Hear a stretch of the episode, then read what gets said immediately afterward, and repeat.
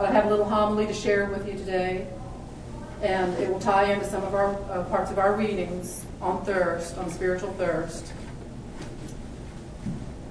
Lord, just bless us now as we uh, concentrate on your word. And Lord, let me be out of the way and just be used as your vessel in the name of Jesus. Blessed are they which do hunger and thirst after righteousness, for they shall be filled. Matthew 5, verse 6. In this verse, our Lord is giving a blessing on those that hunger and thirst. I would like to share a little from God's Word about thirst and about being thirsty. Only those who experience this thirst will be aware of the blessing that comes from it. And it is those who thirst and are aware of their great need that will be filled. In the last day, that great day of the feast, Jesus stood and cried, saying, If any man thirst, let him come unto me and drink. John 7, verse 37. Jesus said that for anyone to come to him and be able to drink of him, there is a precondition of thirst. If any man thirst.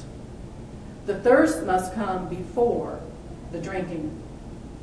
We must be aware of our own thirst and also of the dry condition that exists in the world around us. David has described this in Psalm 63. He cries out to the Lord that his own soul thirsts, and not only that, that he is indeed living in a land where there is no water. O God, thou art my God. Early will I seek thee. My soul thirsteth for thee. My flesh longeth for thee in a dry and thirsty land where no water is. Psalm 63 1. If we realize the dryness and emptiness of the things of the world, but it has the effect of making us understand our own spiritual thirst, then we are truly blessed to have that understanding. As our Lord has said in the Beatitude we read in the beginning. And we can flee to Him, and He will fill us with His living water. The prophet Isaiah gives us a wonderful word concerning those who are thirsty. For I will pour water upon him that is thirsty, and floods upon the dry ground. I will pour my spirit upon thy seed, and my blessing upon thine offspring. Isaiah 44 3. And again Isaiah speaks, Ho, every one that thirsteth, come ye to the waters, and he that hath no money, come ye buy and eat. Yea, come buy wine and milk without money and without price. Isaiah 55, verse 1. And we see again in this passage that it is the awareness of our need that is required to be able to drink. It is he that has no money, no way of his own to obtain the drink, but it is freely given to the one who knows his own poverty of spirit, that is, his thirst we are all very thankful for the rain we had the other night. But during this time of drought, it caused me to experience a greater sense, not only of my own inner thirst, but of the thirst of creation itself. I found myself thirsting along with the trees, the birds, and even the very ground. But when the rain came, the sense of joy and thankfulness was a great blessing to me. Amen, sister. And Paul and I sat in prayer and thanksgiving and watched the rain come down. So, although it has been stressful having this drought, I'm thankful for the experience of a greater thankfulness for the rain itself and realizing what a great blessing from God rain truly is.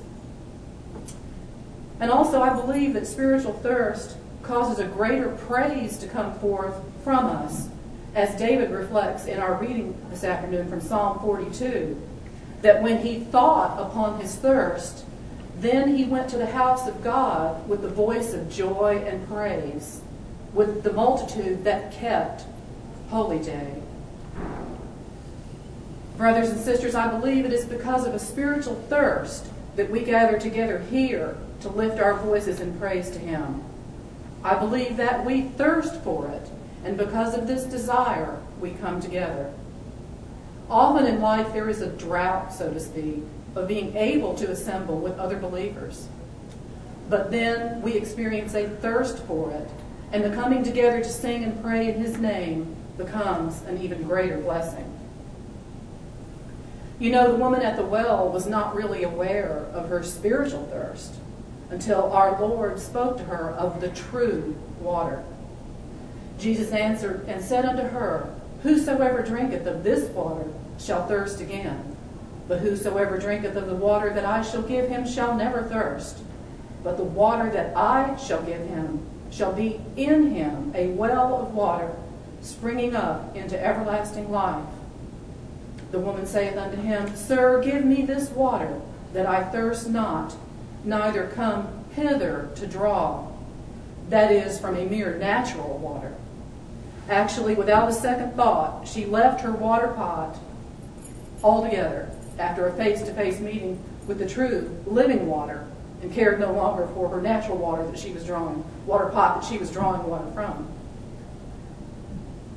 Let us be thankful for that spiritual thirst that brings us to this true living water. And let us ask the Lord to keep us ever mindful of our need for that water, that we might worship in spirit and in truth and drink from the water which He only can give. From the letter to the Corinthians, and they did all drink of the same spiritual drink, for they drank of that spiritual rock that followed them, and that rock was Christ. 1 Corinthians 10 4. In the name of our precious Lord and Savior, Jesus Christ. Amen.